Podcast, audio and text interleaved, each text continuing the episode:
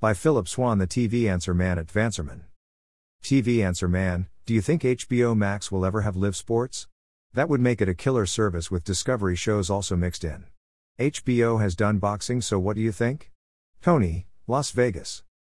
Tony, HBO Max, the subscription streaming service which starts at $9.99 a month for its ads included plan, has already dipped its toes in the live sports category.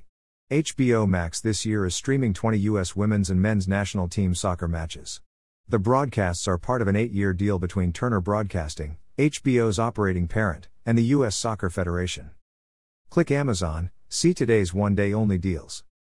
But rumors that the soccer streams are just the tip of the iceberg, to continue our ill founded water metaphors, were confirmed last week when Warner Bros. Discovery CEO David Zaslav was asked about sports on HBO Max during the company's first quarter earnings call.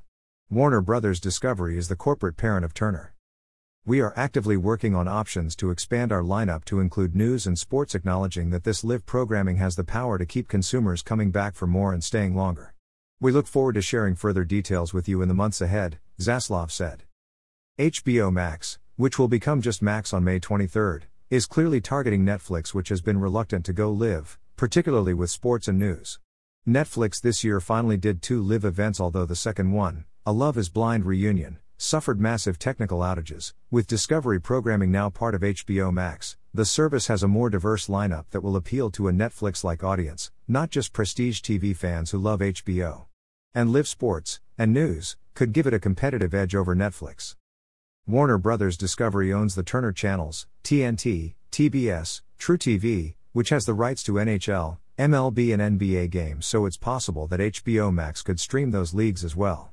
HBO has a long history with boxing, so that's another candidate. And who knows, Zaslav might even be thinking of putting some March Madness games in the mix if the rights can be worked out.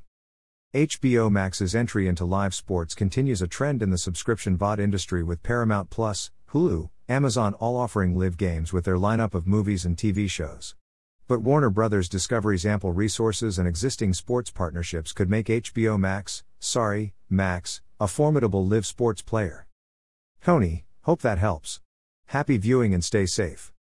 Need to buy something today? Please buy it using this Amazon.com link. This site receives a small portion of each purchase, which helps us continue to provide these articles.